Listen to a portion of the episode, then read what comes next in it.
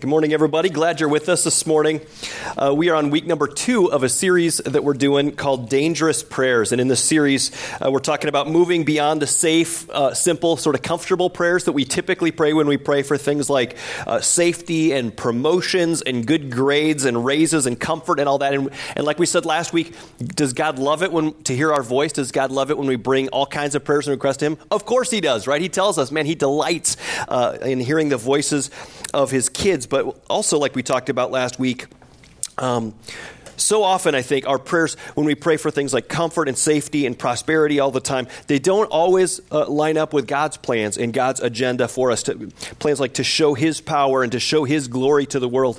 It's not even sometimes in our own best uh, interest, uh, since we're often um, we often come to life in our faith. We often uh, grow and seek Him and hit our knees and start praying, oftentimes when we go through hard seasons in life or when we feel like we're getting stretched or things like that. And so we, we've just been saying, for a few weeks, we're just kind of hitting the pause button saying, what if we prayed a little bit differently? What if we learned to pray some other prayers, some prayers that sometimes are going to stretch us, sometimes are going to be outside of our comfort zone, but prayers that line up uh, directly with what God teaches in His book and prayers that are guaranteed to, uh, to bring our faith to life. And so last week we talked about. Uh, praying the prayer search me and we said uh, we looked at psalm 139 and just kind of praying that prayer saying god would you would you search my heart would you we said would you point out the the, the areas in my life that uh, that uh, are fear that I'm fearful in? Would you would you uncover the sins in my life so that I can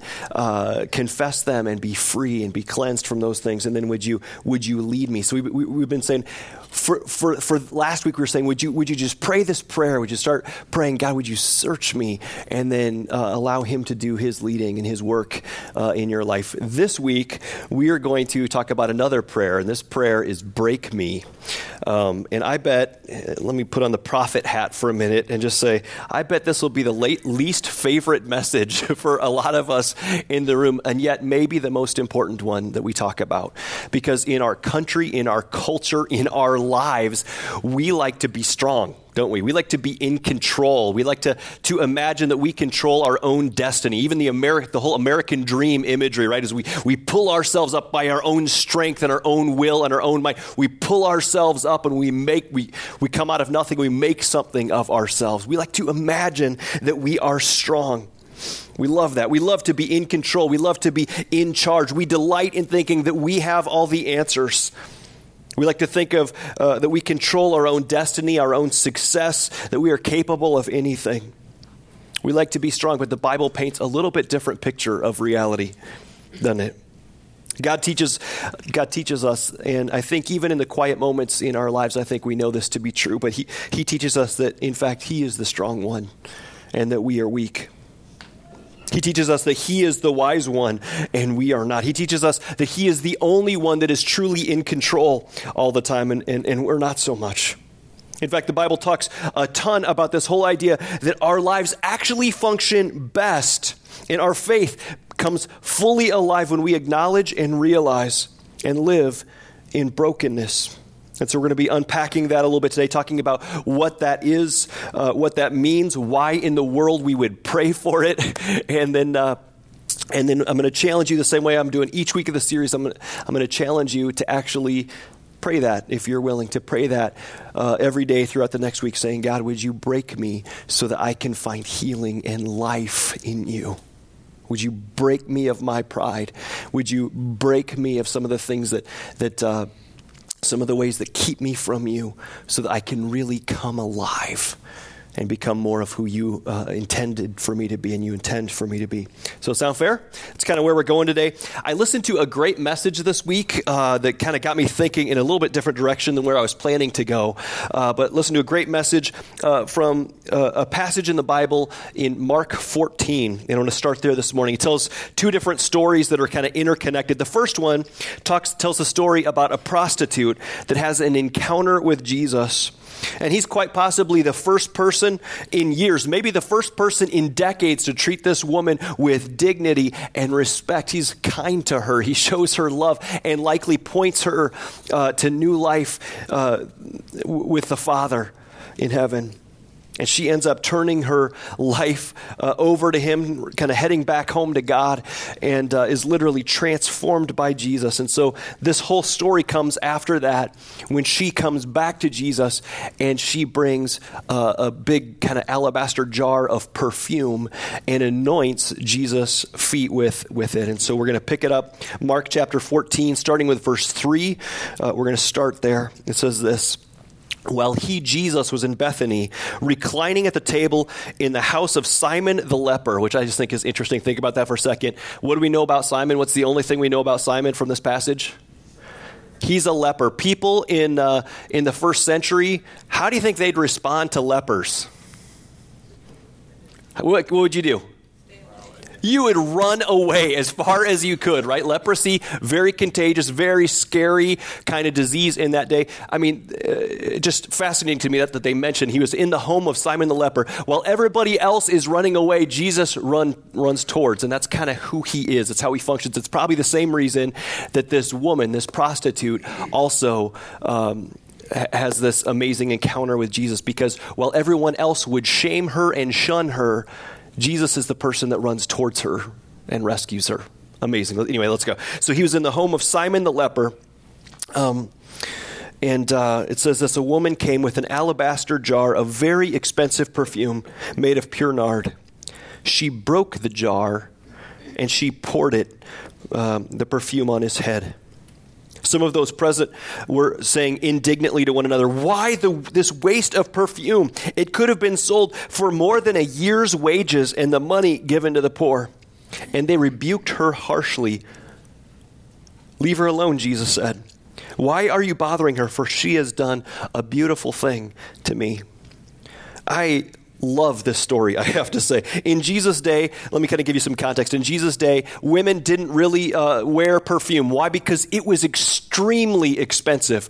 Perfume was typically only worn by kind of two classes of people. One would be at the top, the rich, the elite, the princesses, and whatever in that day, right? They would wear perfume. But the, uh, the other end of the spectrum would be prostitutes would wear it because it was sort of their calling card, right? So these women would put on perfume perfume, they would walk through the crowded courts or the crowded temp or the crowded. Uh, um, why can't I think of it? Where you sell uh, goods and stuff. Market. market. yeah, market and stuff. Uh, they would walk through there, and as the perfume would sort of waft through the crowd, every guy in the crowd that would smell it would go, "Oh, I see."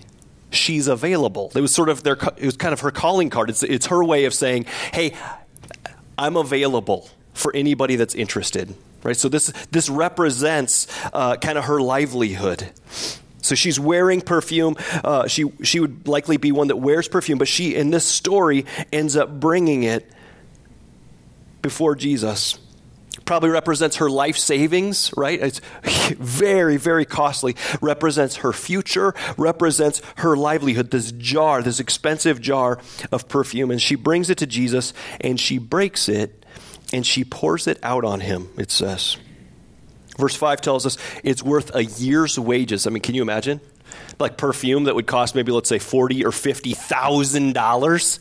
Can you imagine in our culture, in our day and age? A- amazing. Cost a ton. And she breaks it and she pours it out. I was thinking about it this weekend, thinking Dave Ramsey would have had a cow, right? This is her biggest. This is her biggest asset. That amount of money. I mean, and some of the people in uh, some of Jesus' followers even say, "Whoa, whoa, whoa! Don't break that. Why don't you? Just, you can give a little bit to him, but then you could sell it. You could give it to the poor. Think of what good you could do with this." But she takes all of it. She breaks it and she pours it out before Jesus. It's her way of saying, "I give you my livelihood."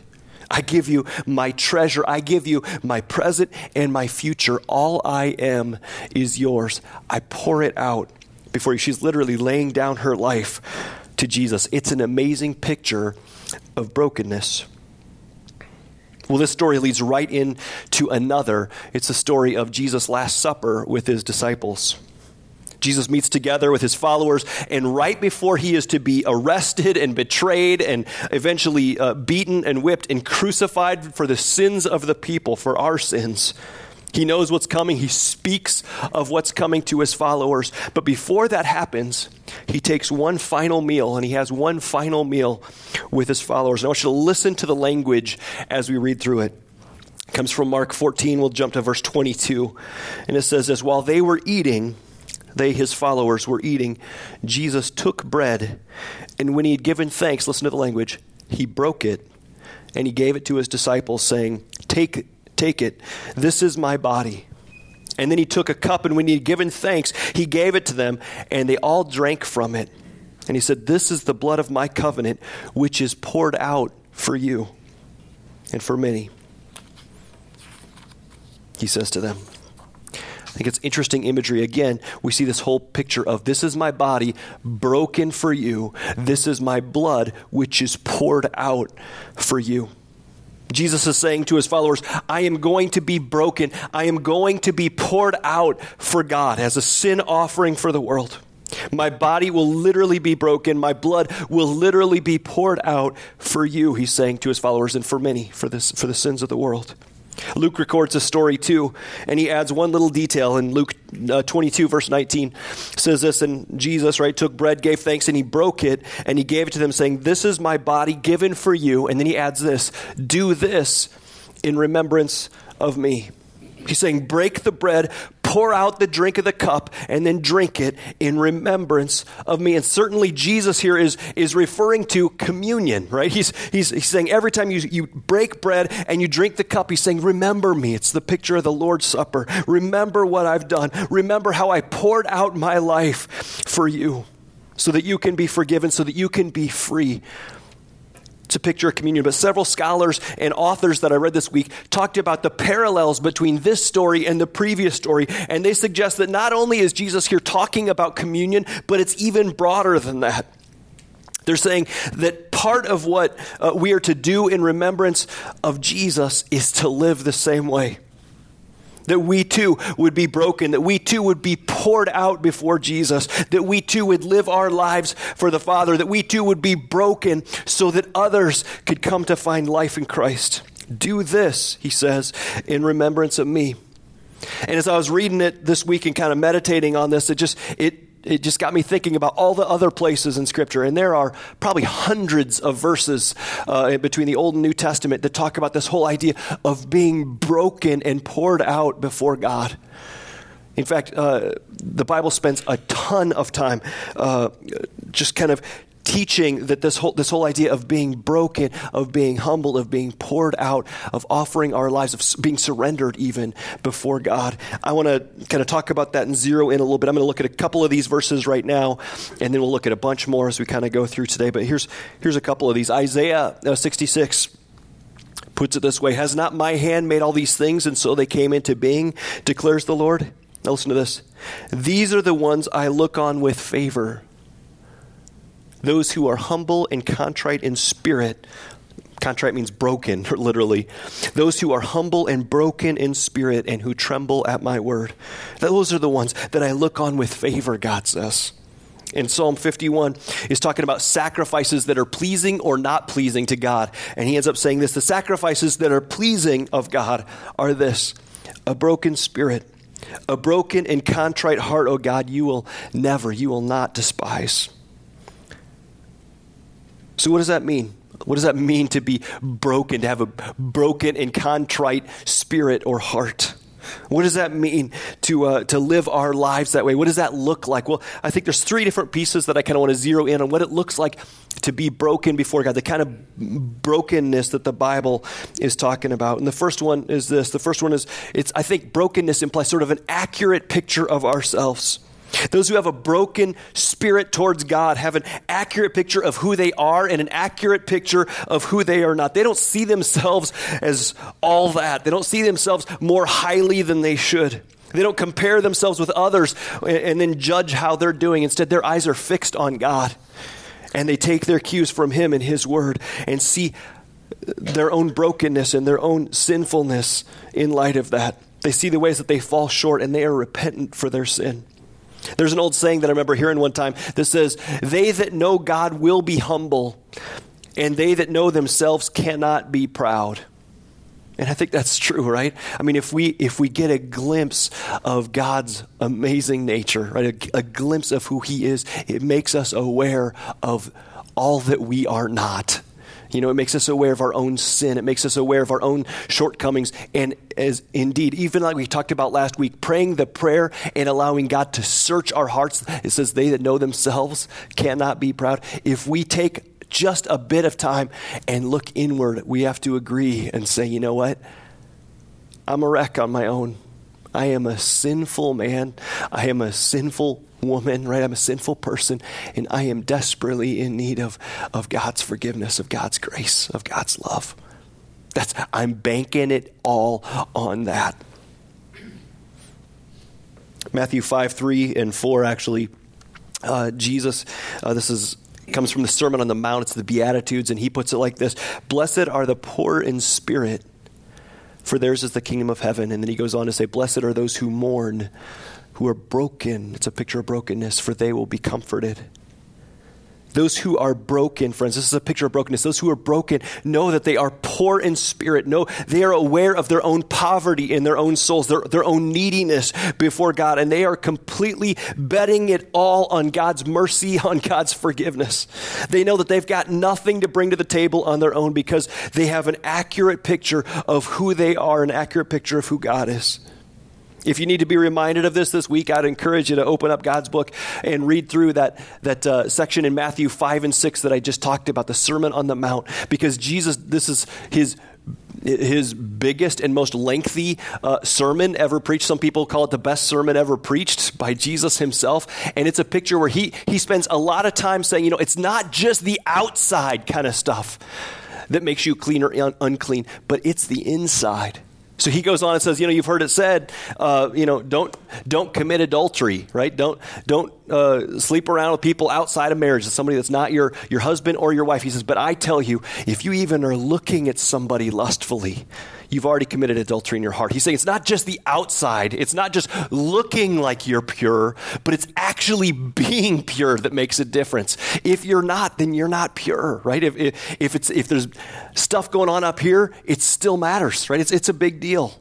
He spends a ton of time. You read through that, and I have to say, you, you, you read through the, the Sermon on the Mount, you get to the end of it, and if you are honest, if you, are, if you will take just a moment and pause and be honest, you know what you have to say at the end of that? I'm a wreck. I am in need of God's grace. On my own, I'm not enough.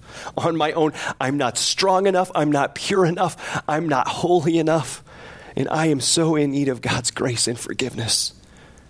It's brokenness. It's an accurate picture of who God is and, and who I am and who I am not. Sometimes religious people get themselves all puffed up, thinking that they are better than they are, thinking they are greater, thinking they've got it together. Well, I read my Bible, check, and I pray this many minutes a day, check, and I don't do those terrible sins like those people do, check. So therefore, God's pretty lucky to have me. You know, I mean, we kind of we kind of get that attitude. Religious people get this kind of attitude, but I'll tell you what, friends. Jesus had nothing good to say about the religious leaders and the religious people like that of his day. You want to know who he had most love and compassion and grace for? It was people that were painfully aware of their own brokenness. People that were painfully aware of saying, I have no shot on my own. I'm a wreck and I need a Savior to those kind of people, Jesus says, Man, the gates of my kingdom are wide open to you. There is life, there is forgiveness, right? There's good news for you. The good stuff, according to, to, to God's book, the good stuff comes to the brokenhearted. The good stuff comes to us when we realize our own need, our own, you know, shortcomings apart from Him. So it's the first kind of picture of brokenness. Uh, actually, one little, I'll hit the pause button for just a second. One, one little comment on this. When I'm talking about brokenness, I just want to make sure we're clear. What I'm not talking about is sort of this self loathing kind of thing, this whole, oh, I'm no good. I'm no good. Like, I mean, I'm not talking about like a self esteem kind of thing, right? That's, that's not the kind of picture that the Bible paints. In fact, I would say that people that are broken probably have greater confidence in their identity than the rest of the world at large. You want to know why? Because they're, they're not betting it all on their own human performance, but they are, they are amazingly aware, and this is probably tattooed on their soul, that even in the midst of being, of their shortcomings, in the midst of their sin, that they have a father who loves them, a father who thinks they're worth dying for, a father that rejoices over them right? That has saved him and rescued him, that cares about him so much that he has done everything possible so that he can come and take up residence in their lives. And that's sort of a center, it's an anchor for their souls. It's hope in their lungs. It's a, it's a sense at the core of their being that they matter and they are beloved by God. You with me?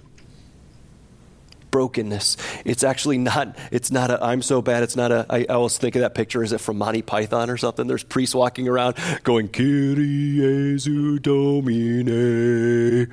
Whack, right? They're walking around with boards, they whack themselves over the head. That's not the picture that we're talking about. You are dearly loved, and yet you have an accurate picture of who you are and who you're not. Second thing, second kind of picture of, of brokenness is it's a giving up, it's a surrendering of our own wills to God. Biblical brokenness means that we have an accurate picture of who we are and who we're not, but it's also coming to a place where we sort of open up our hearts and our hands and we say, God, we want to have your will and not just our own. It's a surrendering, a giving up of our plans. It's a surrendering and a giving up of, of, of on our strength and our wills and some of that. Uh, part of Christianity requires a dying to self so that we can live to Christ. It reminds me of a story I was thinking about this week as we were watching all the uh, the hubbub of uh, inauguration and all that kind of stuff. But it reminded me of that this week. A story, true story, about a guy by the name of Tracey Bailey, uh, stood in the White House Rose Garden in 1993. He stood there in the present, presence of the President of the United States, and he received the National Teacher of the Year award. Just some short 15 years earlier, he had stood as a teenager in the presence of a county judge in Indiana to be sentenced to jail.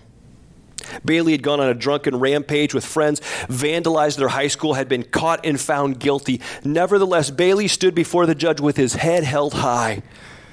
The words of his high school wrestling coach still ringing in his ears Don't you ever hang your head. Don't ever admit defeat. Don't ever show weakness. The minute you do, it's over. The judge looked at this proud teenager and stunned the courtroom with Bailey's sentence five years in the Indiana Youth Center, a prison just one step below the state penitentiary. Tracey Bailey went to jail with his head still held high, but it took only a couple of months for reality to set in. One day, as he sat in solitary confinement in a cell with nothing more than a metal cot, a sink, and a toilet, he realized, he realized he'd made a dreadful mistake and he began to weep. And more importantly, he began to cry out to God, God, help me. Rescue me. I need you. I'm defeated without you. Well, that was the turning point for him.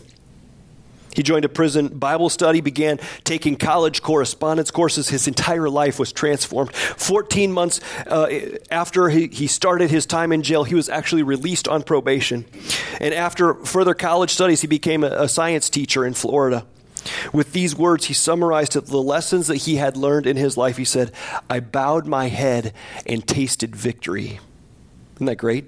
It's a picture of brokenness. I bowed my head. I and, and, literally, he probably bowed his knee, right? I, a surrendering of his will to God's, saying, God, I'm, I've blown it. I have gone my own way. I've tried to be strong enough. I've tried to, I, I went however I wanted to go, and it was wrong. So I surrender all I am to you. I'm broken and poured out for you. And his entire life was transformed. What happened to Mr. Bailey is that he was broken. It took a whole heap to get him there, but finally he bowed his knee. He gave up on the control, he gave up the direction and the course his life was taking. He gave up on his, his strong, prideful approach to life and he surrendered to something else. Jesus puts it this way in Luke 9 23. He says, Whoever wants to be my disciple must deny themselves and take up their cross daily and follow me. What does it mean to take up your cross? What's a cross? was the cross in that day? It's death, right? It's a, it's a picture of death. It's like saying, in today's day and age, it's like saying, take up your electric chair and follow me. I mean, that's sort of what it's like, right? Take up the gas chamber. He's saying, you're choosing death so that you can experience and find life. He said, right? Whoever wants to be my disciple must deny themselves and take up their cross uh, daily, uh, daily learning to surrender to His will, to His plans, to Him, and then come and follow me, and you will find life. That's where that's where the good stuff is at. Denying uh, yourself is not just a one-time deal. He sa- he makes a point of saying, "Take up your cross daily." It's a daily choosing to give up on our, our own plans, on our own strength, and our own course I think sometimes the longer we've been a Christian, the harder this becomes because we think, I've done that before, right? We think that whole surrendering to Jesus thing, oh, yeah, it's something I did five years ago or 10 years ago or when I was three years old or when I was six years old. But that's not the picture that he says, right? It's a daily surrendering. He's saying, whoever wants to be my follower must come and take up their cross daily and follow me. It's a picture of brokenness, a picture of surrendering our wills to his. It's a surrendering of our strength and our will and our common sense, of our calling the shots in our lives. But life and fullness, the plans that Jesus has for us, are found as we bow our knee, as we surrender those things and follow Him. We need to be broken before God and poured out as the sinful woman poured out her livelihood and her future and her savings, her all before Jesus and surrender we need to do the same thing. She gave him up and she gave him over to him. That takes us to the third one is it's not just about us giving up on our plans, but it's a submitting to God and his plans for us submitting to God's plans for our lives. That's the third part of what it means to be broken. God wants you and I to live lives that are under His control. Our character, our passions, our desires, our dreams, our occupations, our decisions, our hopes, our families, every part of every minute of our lives, God wants to be under His leadership, under His lordship, under His control. That's what it means to live in God's kingdom and not our own. That's that His will would be done in our lives, that His will would be done in our relationships, that His will will we would be seeking for our lives, for our world. He's living his life through you. I read this week um, from a guy by the name of Stephen Kinzer who writes about Asian men who train eagles for hunting. And he says this this is the quote. He says, The capture, taming, training, and keeping of eagles is highly ritualized. Most of the birds, which have a lifespan of about 40 years, he says, are caught when they are very young. Once captured, the eagle is hooded and placed in a cage or a perch that sways back and forth constantly so it cannot rest or sleep. For two or three days, the bird is also deprived of the adequate amount of food. During this time, the Berkuchi, and what an eagle hunter is called, talks and sings to the bird for hours on end. And finally, when the time is right, uh, they begin to feed and stroke the eagle. Slowly, the weakened creature comes to rely on its master and trust its master. When the Berkuchi decides that their relationship has become strong enough, the training begins. It says, Not all eagles can be trained, but those who take to this life uh, with a master display intense loyalty. I was thinking about it in this week and just thinking, uh, uh, how amazing it is. Can you imagine, by the way, how amazing it would be to, to, to have an eagle be trained? Uh, I've seen some of these before, like falcons, birds of prey that can be that have been trained, and the things that they'll do are amazing. They will obey their masters. They'll go where he tells them to go, do what he tells them to do. Although the training of the eagle might seem a little bit cruel or harsh, in a similar way, I was thinking this week, right? God wants to break us in a similar way. He wants to train us in a similar way, uh, kind of break us of our independent and rebellious spirit and heart. He wants to teach us to obey and to follow and submit to His will. He doesn't do it because He's cruel. He does it because He made us and He loves us and He wants what's best for us. He knows that we are made for relationship with Him. We are made for Him. Life works best as we follow him and we come to know him and depend on him. We were made to be submitted to him. Oswald Chambers, I don't know. It could be him, could be A.W. Tozer. It's been attributed to several people. But it said this it says, Before God can use a man greatly, he must wound him or break him deeply. And I think it's true. James 4 7 says, Submit yourselves to God. Submit yourselves to God. Now, some of you are probably asking the question and thinking, why in the world would I want to do this? If brokenness involves sort of a, a look inward and taking an honest look and realizing my own shortcomings, if brokenness involves a dying to my will and my desires and my plans and then living and submitting to God's. Why in the world would I do that? Why would I choose to be broken? Why would I pray for it? That just sounds like craziness. Why would I pray for such a thing? And I think here's the truth, and this is what we're going to, I just want you to see in the rest of our time together. The truth of the matter is this life's greatest breakings often lead to God's greatest blessing. Let me say it again. Life's greatest breakings often lead us to God's greatest blessings. And I think you see this throughout the pages of God's book, don't you? If, I was thinking this week about the story of Joseph from the Old Testament. Joseph, whose brother sold him into slavery not a good gig, who uh, eventually was wrongfully accused, wrongfully imprisoned, and then forgotten there, sort of left for dead, was taken far away from home, and on and on and on. You read the story and you think, what in the world? It finally gets to a place where he is broken before God. And then you see that the source of, uh, of life's greatest breakings become this sort of the answer to God's greatest blessing. God lifts him up, makes him basically the vice president in Egypt, uses him to save his uh, save an entire nation. He uses him to save his entire family. He uses him to reconcile him with his brothers who had betrayed him and abandoned him and sold him into slavery. God did an amazing work, and it came through the vehicle of brokenness in his life or even the New Testament characters, the, the, kind of the main characters there are either Peter or Paul. I was thinking about Peter this week, right? He was he was uh, somebody that denied Jesus three times, right? Jesus even predicted it. He showed. He said, you know, this is what's going to happen. You're going to deny me three times. He's like, there's no stinking way. Right? I would, I, I would die for you. I would die with you that very night, right? What happens? Hey, aren't you one of his followers? I don't know what you're talking about. Three times. The third time, uh, he actually makes eye contact with Jesus, where Jesus turns and looks out the window as he's betraying him the third time. And the Bible says he went outside and wept bitterly. He was broken. He was broken. Days later, Jesus appears to him again restores him and uses him in unbelievable ways.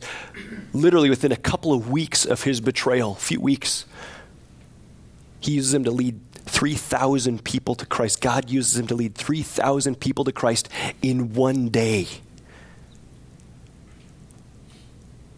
It's incredible. Life's greatest breakings often lead to God's greatest blessings. Or Paul, right, used to, used to kill Christians, spent the first half of his life persecuting the church, the first half, half of his life fighting against the God he thought he was fighting for until Jesus appears to him one day, knocks him off his horse, so to speak, speaks to him, opens his eyes to see uh, his own shortcomings, his own sin, his own rebellion, where his own waywardness has taken him. He's blinded for three days is broken. And then God restores him. He opens his eyes, right? Scales fall off his eyes, and he can see. And God uses this guy to bring the message of Christ, to bring the good news to the world, to everybody beyond Jerusalem and Israel. In fact, uh, our spiritual heritage, if you, have, if you are a follower of Jesus today, your spiritual heritage likely can be traced back to the Apostle Paul. God used him in incredible, incredible ways. But before God can use a person greatly, he needs to break him deeply, and that's what he did. Friends, so often life's greatest breakings lead us to God's greatest blessings. Let me just list six of six of these kind of areas. These are all promises. I've, I've shared them once before. This is like bonus material today. So I'm going to do rapid fire if I can uh, through these. But I just want you to see what, because it, it's so countercultural for us, because we associate brokenness and weakness and humility with negatives. And the Bible paints the exact opposite picture. They said, Are you kidding me? Brokenness and humility leads to the good stuff. This is where blessing comes from. So just let me do let me do uh, kind of six areas rapid fire promises to those who are broken to walk the path of brokenness before God. The first one is this is that God is close to you. Ooh, good timing. God is close to you. Listen to a couple of these scriptures. Psalm 34, 18 says, the Lord, the Lord is close to the brokenhearted and save the, saves those who are crushed in spirit. Isaiah 57 says, For this is, the, uh, this is what the high and exalted one says, He who lives forever, whose name is holy. He says, I live in a high and lofty place, but I also live with the one who is contrite, who is broken and lowly in spirit. Bible, the Bible teaches over and over and over again that God is close. He gives grace to the humble, to the broken. He is present in a powerful way. I remember when I moved to Russia uh, during my college years, I, I, lived there for about 18 months, and I can remember m- moving there, living there, and it was exciting, and I had all these dreams and plans and all this kind of stuff, and it was a, a great experience for me. But it was a time uh, that year was probably, and, and, actually the year that followed were probably years of greatest brokenness in my life. I got God sort of opened my eyes to see myself clearly, and it was a pretty ugly picture, um, and there was so much work that needed to be done in me, and. Uh, there was a lot of hard things, a lot of great things, but a lot of hard things about that season. But it's also in those years and in that era that I experienced life with Christ in ways I'd never had before. Where my ears were open and I could I heard from him more than any any time pre, prior to that in my life. I was hearing from him. I was I had a sense of his love and his grace and his presence with me. It was powerful. He was close. Bill Bright's the founder of a Cru, uh, guy that during the course of his lifetime shared the gospel with literally a billion people on the planet through the Jesus film and other uh, other ways kind of a hero of mine. But I remember uh, hearing him talk one time in person, and he he talked about this this uh, time uh, when he and his wife were really broken by God, and uh, literally kept them up all night in prayer and kind of they just surrendered to him and convicted him of some stuff and all this kind of stuff. And they ended up at the end of that night, they wrote out a contract and said, From this point forward, I am a slave to Jesus Christ. And they actually dated it, they typed it up, signed it like a, like a contract, uh, a legal document. There was a, just a great breaking, a great time of surrender for them two days later, God gave them a vision for what would eventually become Campus Crusade for Christ or Cru, uh, an international ministry, first bringing the gospel to college students. And, and I mean, I don't know, hundreds of thousands probably of college students have been introduced to Jesus Christ through their ministry, and, uh, and then uh, even a vision to expand it to the world. It's crazy. But first came the brokenness, and then God came near and revealed his plans to them. That's how it works brokenness uh, leads us uh, closer and closer to God. He surrendered his life, but then God drew him near and spoke to him. Second thing, uh, I'll keep going here. Second promise is that God is pleased with you. We, we read this before, but let me just highlight it again. These are the ones that I look on with favor. This is the one I esteem. The Bible says, Those who are humble and contrite in spirit and tremble at my word. God is pleased with you. He respects you. He esteems you. He smiles on those who are humble and broken. He gives grace to you, even. That's pretty crazy, don't you think? You know what brings a smile to God's face? It's when you and you and I humble ourselves before Him, when we walk this path of surrender and brokenness. Third one, God promises to revive you. He'll revive you. Again, I live in a high and holy place, uh, but also uh, uh, with those who are contrite and lowly in spirit, to revive the spirit of the lowly and to revive the heart of the contrite. I thought that was great. Anybody feel tired or weary this morning? The word revive means literally uh, to bring to life, to breathe life into again, to nourish, that kind of stuff.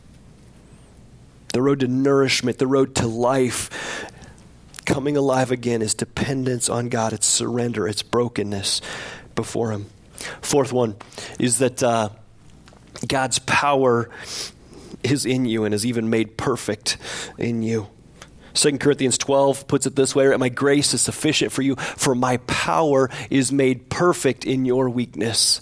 Therefore, he says, I'll boast even more gladly about my weakness so that Christ's power can rest on me. Crazy. Even in our weakness, in fact, especially in our weakness, he says, especially in our brokenness, we see and experience and show off God's power. Fifth one, God uh, will give you the kingdom right? We looked at this earlier, Matthew 5 3. Blessed are those uh, that are poor in spirit, for theirs is the kingdom of heaven. It is impossible for us to end up in God's kingdom in, on our own strength. It's impossible for us to be strong enough and pull ourselves up by our bootstraps to deserve God's presence, to deserve God's forgiveness. It could never happen. The only path to God's kingdom, both in terms of heaven one day, but also living with Him today, is the path of brokenness. It's, it's the way it is. The poor in spirit are given the kingdom, those who are broken in themselves are walking on the path to God's kingdom. Only the broken will enter. Sixth one, last one, is uh, God will bind up and heal your wounds. God will heal you one day. Psalm 147 3 says, He heals the brokenhearted and He binds up their wounds. Now, does that mean that He will always bring healing in our time, to, on our timeline? That He'll always bring healing the way we want it? No. But he promises that, that one day either it could be here or it could be one day when we go home to be with him, there will, will be a full healing for the broken.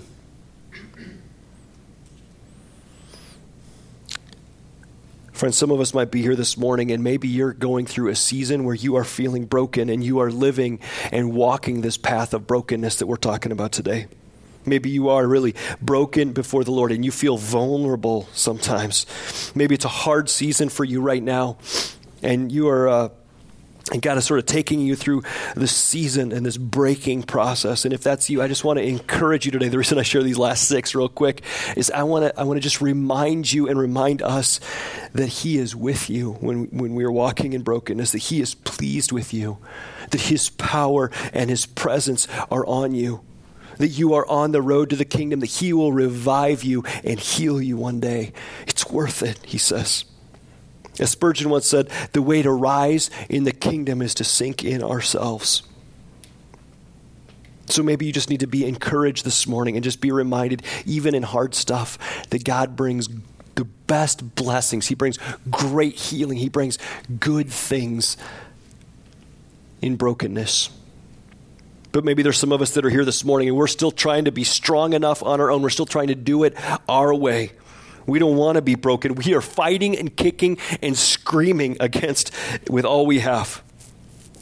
And you and I, I think, maybe need to be reminded that brokenness and humility and surrender, that's the path to life. That's the path to the good stuff. Without being broken or relying on God, there is trouble ahead for you. Some of us may have even submitted ourselves to Jesus at one time or another, but we have sort of taken back control again. And if that's you, if you are struggling uh, in this whole area of brokenness, in this whole area of surrender, I wonder if you would begin praying this week. Re- remembering all this stuff, all the benefits, all the blessings that there are, and we've only scratched the surface. But I wonder if you would begin praying this week God, would you break me? Would you take me on the path to break me in a good way? So that I can live, to break me so that I can know you more, to break me so that I can experience and walk in new life with you. I want I need you Jesus and I want to I want to be your kid. All that I am is yours. I want to be broken and poured out for you. I want to be all in for you. Would you break me? I wonder if you would begin praying that kind of prayer this week. Or I get this might be a bit much for us, right? Maybe maybe we need to baby step it. Maybe there's a particular area of your life that you you have been holding back and you've been, you know, trying to keep God out of and maybe God is nudging you this morning on that kind of stuff and maybe he's he's poking you and saying, "Would you what about that? What about that one area? Maybe there's one specific area where we could begin to pray, God, would you break me? Would you help me to open up my hands and surrender myself to you again? Forgive me for hanging on so tightly. I want to walk with you. I want to know your grace and your presence and your strength and your peace in my life. I want to live my life in your kingdom. So would you break me in that area? I surrender it to you afresh. Would you have your way? I don't know what God may be saying to you this week, but I'll tell you what, friends, the path of brokenness really is the path that leads to life. Would you pray with me? God, I get this is a hard one. This is a hard one for me. It's a hard one for us to talk about weakness, to talk about surrender, to talk about acknowledging our own junk even to dying to ourselves so that we can live for you and with you and in you. God, it's hard. And I don't know, I think all of us probably can admit to say we want it and we don't want it all at the same time. But God, this morning and this week, would you help us to believe? Would you, would you speak your word into our hearts and into our lives? And we just want to crack the door of our hearts, crack the door of our lives, and just pray, Come, Lord Jesus, right? Come, would you break us? Would you humble us? Would you help us to see you and to see ourselves so clearly that we can't puff out our chest or pretend that we're enough on our own? But would you break us and, and send us to our knees, just acknowledging the truth, which is that we need you, Jesus? Would you break us, God? And teach us to, to surrender our own wills and our own plans and our own agendas and our own lives, every part of us. And, and God, would you, would you help us to break those and pour them out before you in worship? And finally, God, would you break us, open our hearts and lives wide so that we say, we are all in. We want to follow you. We want to we want to do life with you. We want to come alive and be revived with you, God. We want to know your presence in us and with us. So would you break us so that we can be healed? Would you break us so that we can know and see your presence? Would you break us? Send us to our knees so that you can resurrect us and bring new life about in us. How we need you, God, how we love you. I thank you that we can trust that you have our best interest in mind. That you're not breaking us to ruin us, you're bringing us to you're breaking us to bring us to life. And so God, we just open up and just pray the prayer. Come and break us. Come and humble us. Come and free us forgive us and come and lead us, God. Have your way. We need you, God. We love you. We want to follow you. In Jesus' name we pray. Amen.